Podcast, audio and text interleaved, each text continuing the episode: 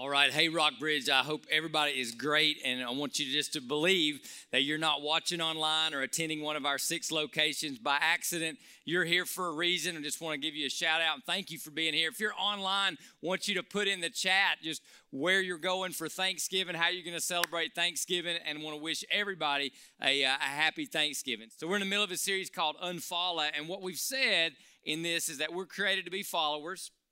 And we're all going to follow someone. We're all going to follow something. And but as, and Jesus gives us this invitation to follow him.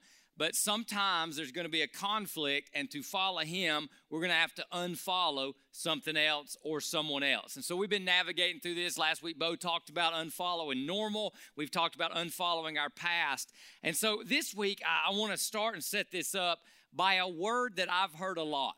And, I, and you've probably said it. I've probably said it. When someone said, hey, how you doing? How you getting along? We all kind of, you know, we might want to say this word, okay, right? Your, your kid's going on a long trip. You know, you call, they went with a friend, they went with a relative, or if they're driving, you, hey, did you make it? Okay. Yeah, yeah, Mom, yeah, Dad, we got there. Okay. Hey, how's your family doing in the midst of the whole COVID crazy? Hey, yeah, we're doing okay. Hey, how you doing financially? I mean, gas prices are through the roof. Hey, how you do? Yeah, we're okay. It's tighter. It's okay, right? And, and and honestly, right, sometimes it's just okay to be okay, right? Except in one area.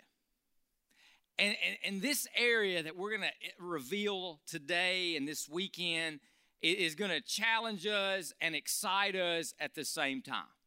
Because I, what I want to say is there's one area that it's just not okay to be just okay, all right? And, and, and I get this principle several places in Scripture, but it jumps out of the page in Psalm forty-two one when the Word of God says, as the deer longs for streams of water, so I long for you, O God. So God, I want more of you.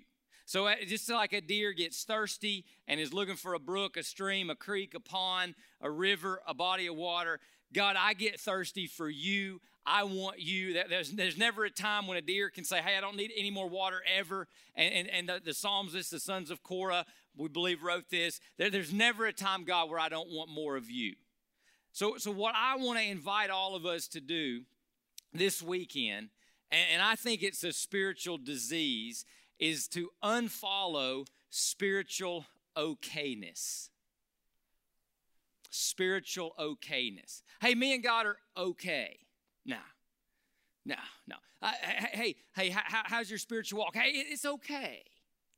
You know, hey, are, are you confident that you've got a relationship with God? Yeah, we're okay. No, no, no. I want us to unfollow okayness. Just like we could never say, I've never, the deer can never say, I've, I've, I've ne- I got enough water, I'm okay forever, I never need more water. No, no, no. We always need more of God than we presently have. And that, there's a challenge in that, there's some conviction in that, but there's also an invitation in that. And there's also an understanding of God's glory and God's greatness in that. And, and it comes out in Scripture in so many different places. Look at this verse, okay?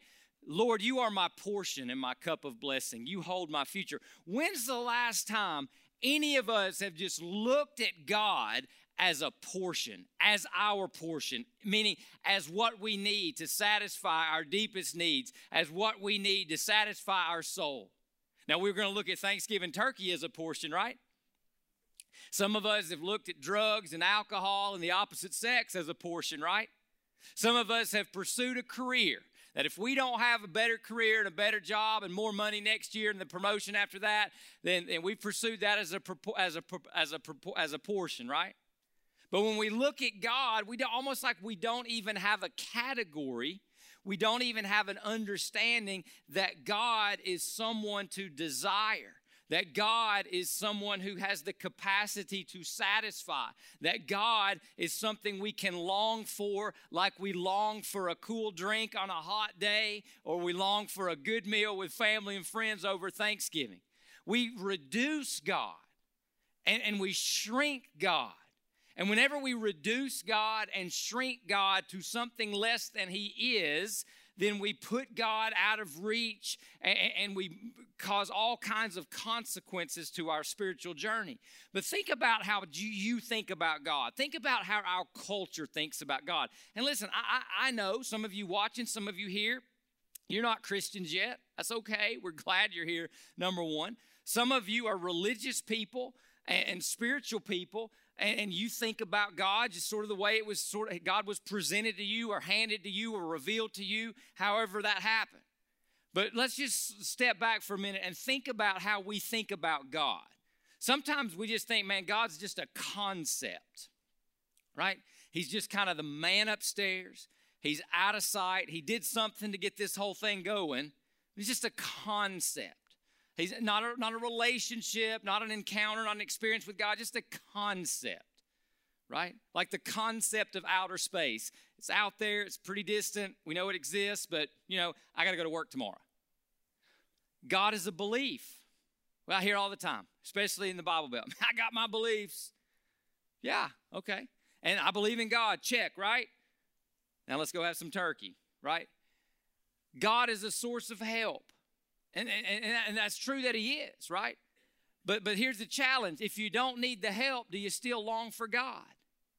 It, it, this explains why church attendance goes up after nine eleven and goes down shortly thereafter. It's why church attendance goes up when the doctor says, hey, I've got some news. But when that news gets better, eh, right? God is a tradition, right? Many of us raised in the church, raised that, hey, it's just sort of what we do.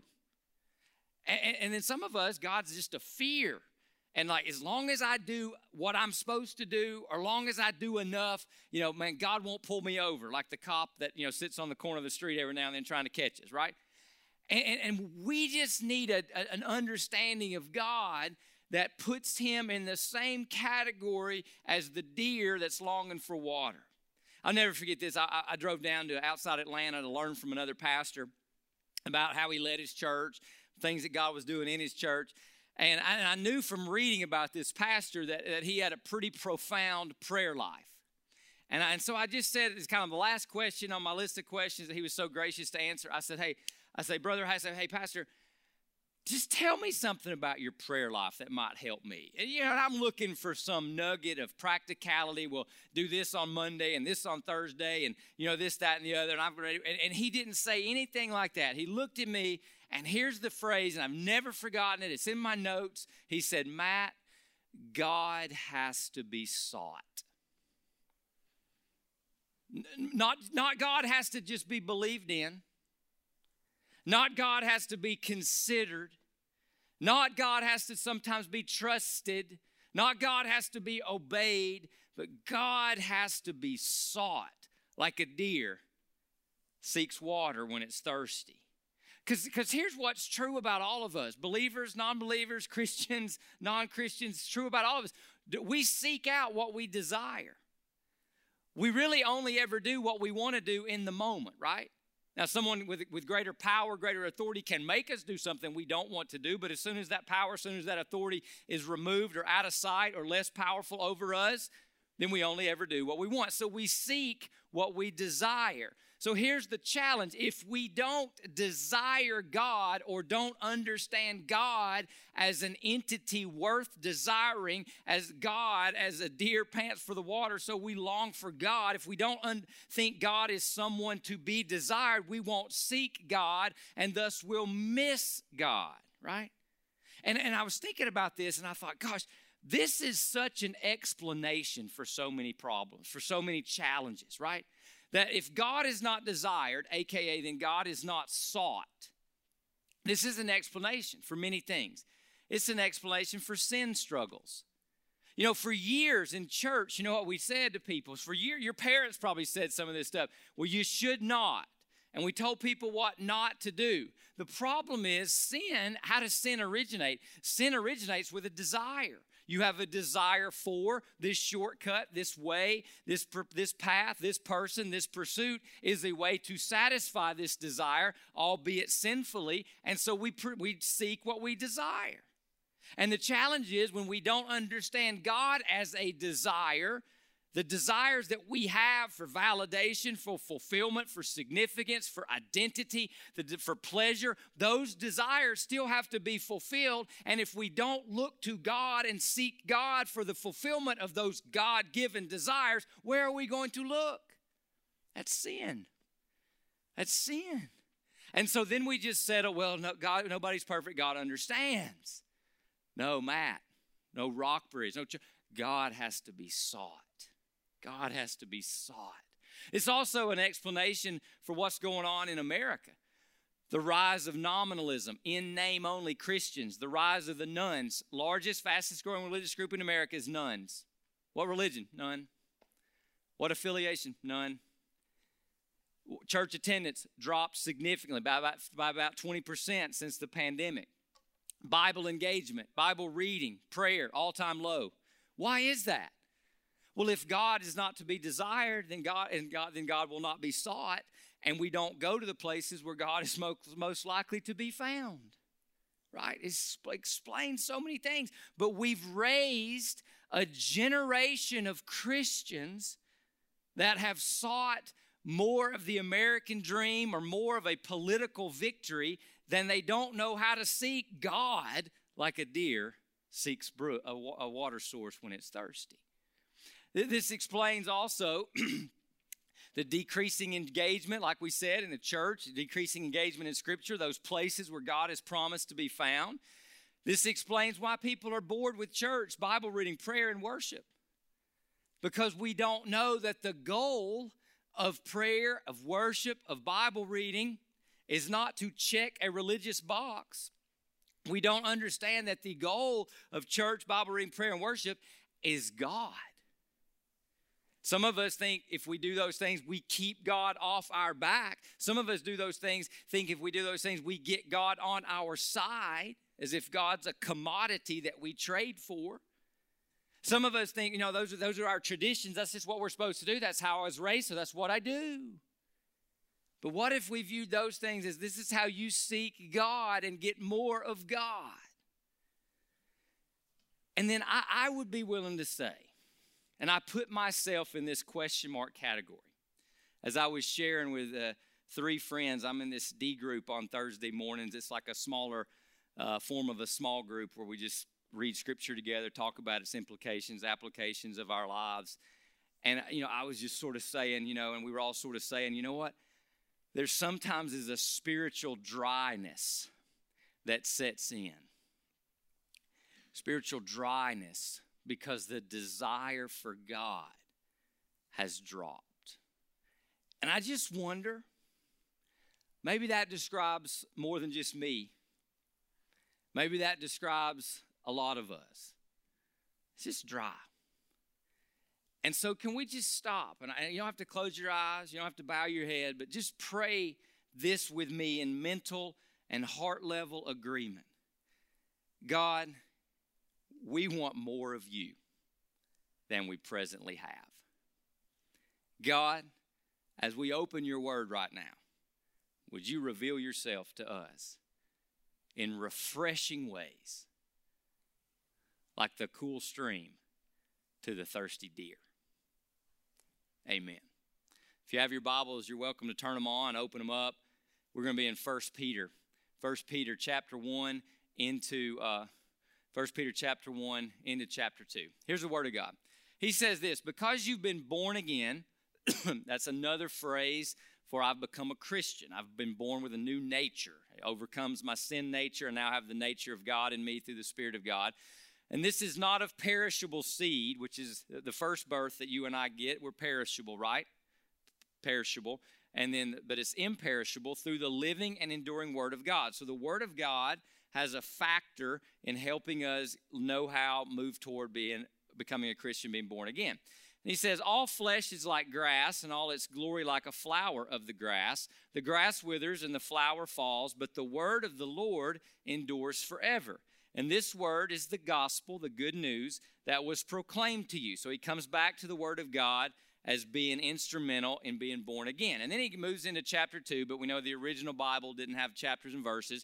Therefore, in light of what I just said, rid yourself of all malice, deceit, hypocrisy, envy, and slander. And he gives us an analogy. He says, like newborn infants, desire. There it is.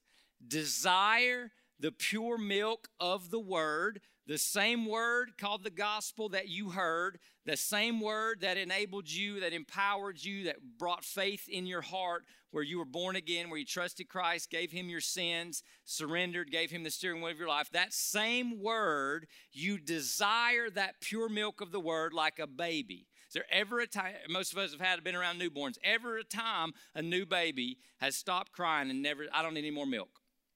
No, that doesn't happen, right? So that so that the analogy teaches us this. There's never a time we can say, man, I've got enough God. That prayer I prayed when I was eight years old at V B S, man, I got all the God I needed. Nah, never a time that we can ever say, I'm spiritually okay. God, I've had enough. Now, you're going to say you had enough turkey. I promise you on Thursday, you can never say you've had enough God. Because why? Like newborn infants, desire the pure milk of the word so that by it you may grow up into your salvation. And then we get a big if. If you have tasted that the Lord is good. Now, that's crazy because here's what he said. He doesn't say if you've believed in God. He says, look, if you've tasted, if you've sensed, if you've experienced, the Lord is good. Not the Lord is good because the doctor's report was negative. Not the Lord is good because the sun will come up tomorrow. Not the Lord is good because you got the promotion. Not the Lord is good because you got a cost of living increase. But the Lord is good just because he's good. You see that? You see that? That if God is eternal, he's always been good. He can't be anything other than good. But it's when we receive his word like a newborn infant, like a deer that pants for water, that's thirsty. When we receive his word, his word that includes gospel, good news, his word that helps sinners who are destined to perish and spend eternity apart from God, not have that fate, but rather have a glorious future through this word, that it helps us what? This understand God is just good. It's all he can ever be. He can never not be good. It's who he is. So we desire that. Now, if we break that text down, there's a couple of things that are very powerful and very important for us. The central command in the whole text is to desire. Desire. That whole, that first thing, get rid of, that's actually a participle that modifies desire. So our desire for the pure milk of the word overcomes our sinful desires of malice and envy and slander, right? That's what he's saying. So the central command in the text is to desire, and that something happens when you and I are born again, that it's not only do we start believing in God, Satan believes in God, Satan just doesn't taste and understand and desire God. See that? So, so we have millions of Christians in name only who will say, I believe in God, I've prayed a prayer, I've been to church, I've been baptized, I've gone through catechism class, I've gone through confirmation, I was raised in the church, but if they have no desire to long for God, like the deer longs for the water, the text says, if you've tasted, then you're born again.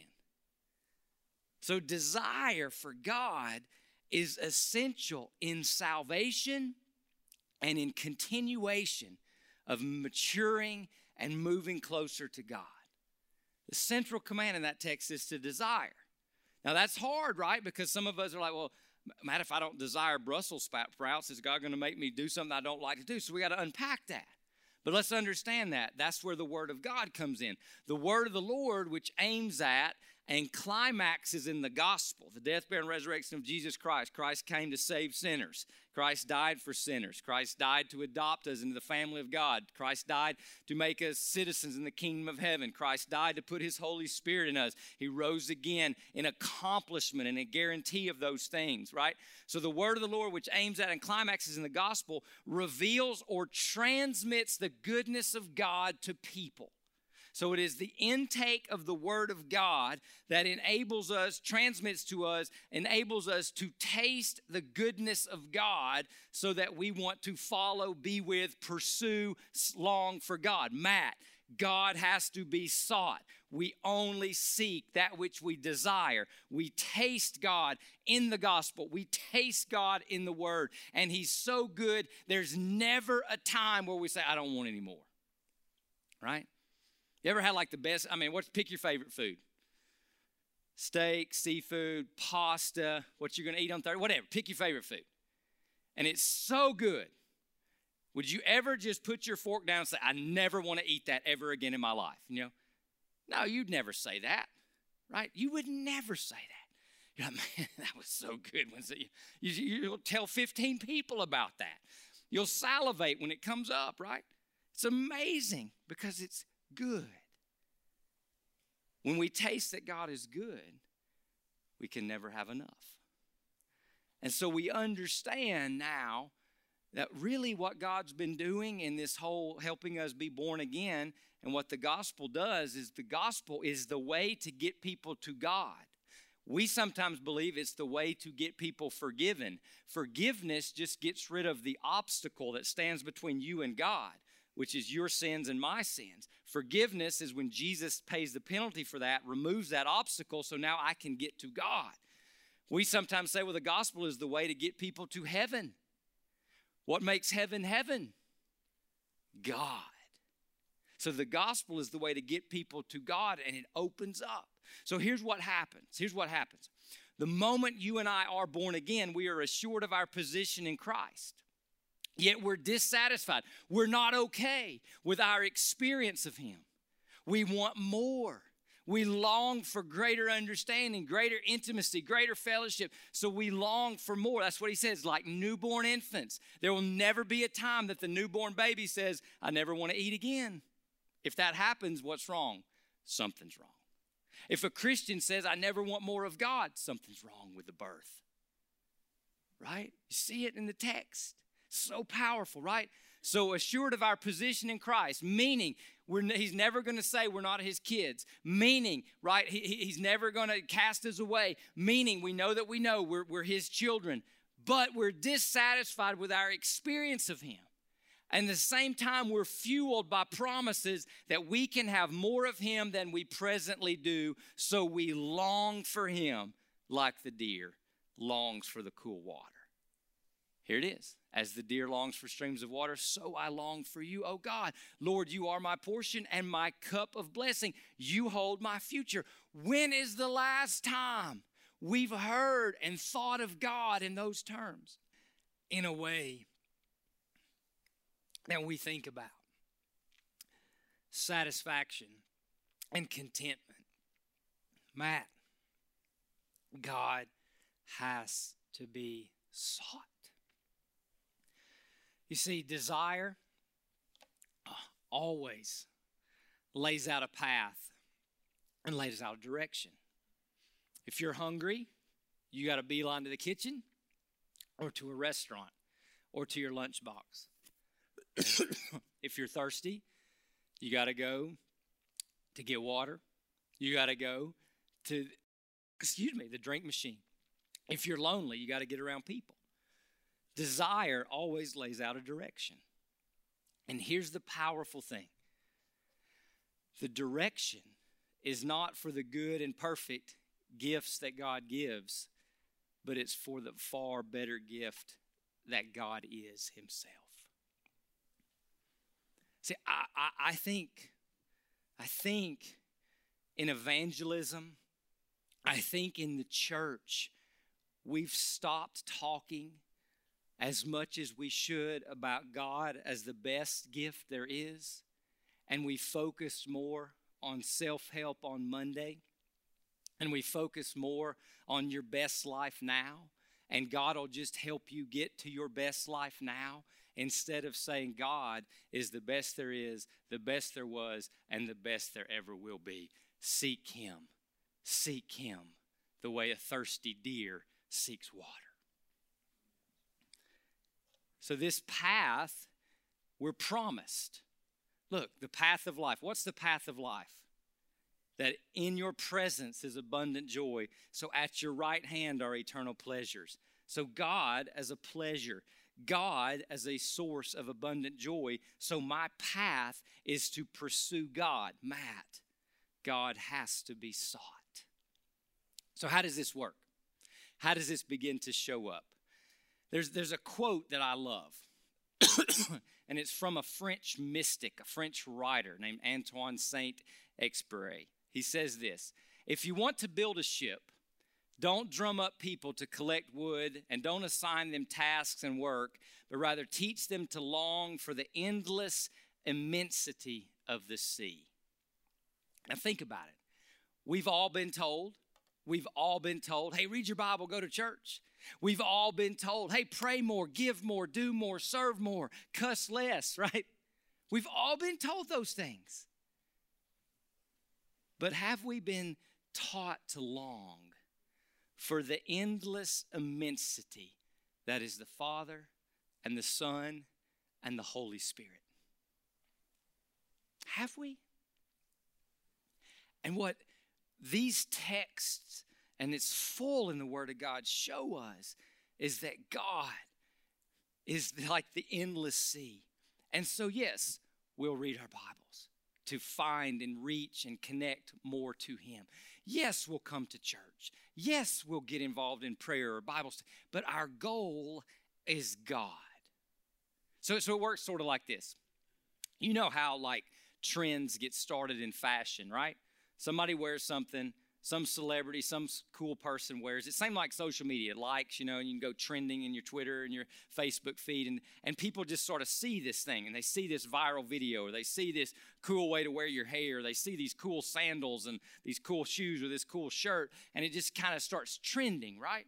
And the next thing you know, you know, you and you're trying to figure out how you can get one. Where did you get that? And where did you find that? And where was that? And, and the next thing you know, you get your checkbook out or your debit card out or your Venmo out, and you're buying it, and you make a transaction because something has captivated you.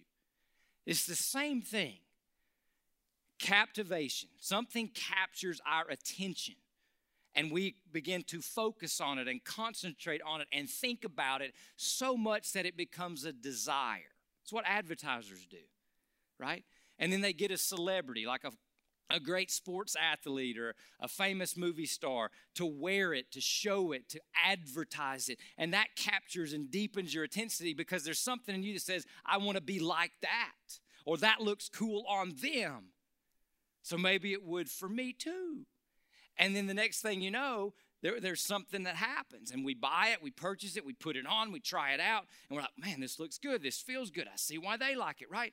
It's the same thing as we are captivated by God in the gospel, in what He's done, what He's revealed Himself to be, in the death, burial, and resurrection of Jesus Christ, His death in my place, His death for me, His death instead of me. And I begin to look at Jesus, and I begin to look inside the heart of God and say, what would cause God to give Himself in my place? What would cause God to die for a sinner, a rebel, a traitor like me? And I focus on that, and it, it causes my love for God to increase. And when love increases, what do we do? We pursue what we desire. We seek what we love. Matt, God has to be sought. As Paul says it this way, and we all who with unveiled faces, so now we can see God, not fully, completely, but partially and substantially in the gospel. So we contemplate, right? What do we say? Captivation, concentration. We contemplate the Lord's glory. As we contemplate, we're being transformed, right? That's what we said. Captivation by Jesus, captivation by God, hunger, desire, thirst for God. Concentration leads to transformation. So we're transformed into His image with ever-increasing glory, which comes from the Lord, who's the Spirit. The Psalmist says it this way, as for me, I shall behold, I shall look at, I shall focus, I shall fixate on your face in righteousness. And when I awake, I'll be satisfied with seeing your likeness. With seeing your likeness. So I, I, I will say this, the great need of the hour is to not be okay with being okay spiritually. But the great need of the hour is to learn again, church, how to seek God. How to seek God. So I, I'll give you a couple of handlebars. First one is this. It's okay not to be okay. Seek the Lord. I, I want to say this. I, I, I bet you there's three groups of people here today listening. Some of you, it's time for you to seek the Lord again. You recognize your spiritual thirst. It might have been masked as a thirst for a career, a thirst for money, a thirst for a boyfriend, a thirst for a better marriage, but it's really the Lord that you need to seek. Some of you, it's, I need to seek the Lord more than I presently do. I can tell my desires for Him are starting to grow cold, and I need to recapture my first love. Some of you seek the Lord for the first time while He may be found. It's okay not to be okay. You only ever pursue what you want and you desire, so seek the Lord. I think we need to learn how to read the Bible better. We tell people, let's read the Bible, but let's read the Bible better. Here's how we should read the Bible. It's the living Word of God. We just read that in First Peter. It's the living Word of God. So we read the Bible not just for information. We read the Bible not for application. We read the Bible to encounter God. Changes how you read the Bible. Changes how you read the Bible. I, I was confessing in my D group this morning, this week, that I've gotten into a, a habit over the last two weeks. I read the Bible to check off and be able to tell myself I've read the Bible. That's not encountering God. That, that's not seeking God. That's just seeking to satisfy some religious ritual that I've somehow put in some pharisaical box in my brain to satisfy some legalistic consciousness that I have. That's all sinful. We read the Bible to encounter God. So, for example, here's what happens. Most of us read the Bible like, man, I don't know if I can do that. Man, how can I? Why can't I? And we come away guilty or we come away burdened. When you encounter a command of God, let that command of God teach you what God is like first. Before you think what you need to do, ask yourself, who does this tell me God is? And so it works like this. When God, when you read something that says God tells you you need to be generous with your money, most of us throw our hands up, oh, I can't do that. You know the price of gas down here, God? Right? But stop for a second. What does it mean that the God of the universe, the God who created the heavens and earth, the God who gave His only Son for you, asks you, encourages you, commands you to give money to give money back to fund His causes? What does that mean about God? What does it mean that He encourages you and I to be generous? Well, it tells us something, right? He's asking you to be like He is, because you can never outgive God. And God gave His Son, and God gives His Spirit, and God spilled His own blood for you and I. And it also tells us that, hey, if God asks me to give, He is a provider for me. So I give to trust Him, and He provides me. And it reminds me, man, the reason this command of generosity or this practice of generosity is in Scripture is because God Himself is good. And I've tasted that He's good. See how it works? Instead of walking away guilty, instead of walking away throwing our hands up, well, I can't give the price of gas, right? No, God's generous and God's a giver and God provides for His own, right? So those ver- in in second in First Peter two one, we read about malice and slander, and we're like, man, God doesn't know who's in my life. God doesn't know what they said about me on social media. And then, but I'm taking, but I stop and I'm like, look, look at the life of Jesus. Who did He slander? Who did He malign? The guy that came to sell Him out for thirty pieces of silver, what did He call him? Friend. And I've just tasted the goodness of God. And as you taste the goodness of God, your love for God goes up. And then here's where the power for obedience comes. Great love is great power for obedience. So it's all about tasting that God is good, even in His commands that we're tempted to think are burdensome. They're actually a revelation of His goodness, which causes us to love Him more, and great love is great power for obedience. Another suggestion would be that we learn to attend worship services as the participant, not the audience. I think we've been ingrained, right, in our culture. Man, I hope the sermon's good. I hope they sing songs I like. But what if we walked into our corporate worship gatherings and we said, no, I'm not here to be the audience. I'm here to participate in the act of worshiping God, encountering God. Yes, through the right preaching of his word, through the singing of his praises, through the interactions with his people. This is all in Scripture. Look what Psalm thirty says. Shout for joy to the Lord. All the earth worship the Lord with gladness. And look, come before him with joyful songs. Come before him with joyful songs. Know that the Lord is God. It is he who made us and we are his. We are his people. We are the sheep of his pastures.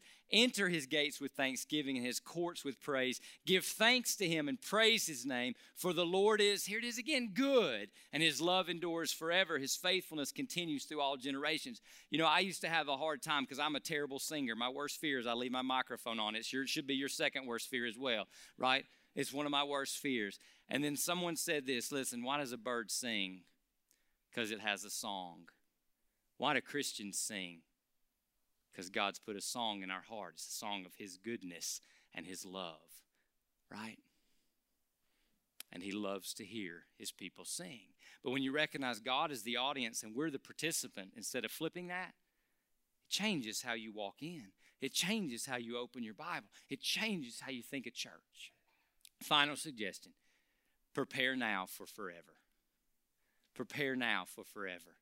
Because we will spend forever seeking God and being satisfied by him, in him, and with him.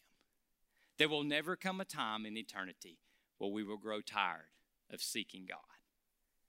Our desire will only increase. Our intensity of seeking him will only grow. And we will continually be satisfied.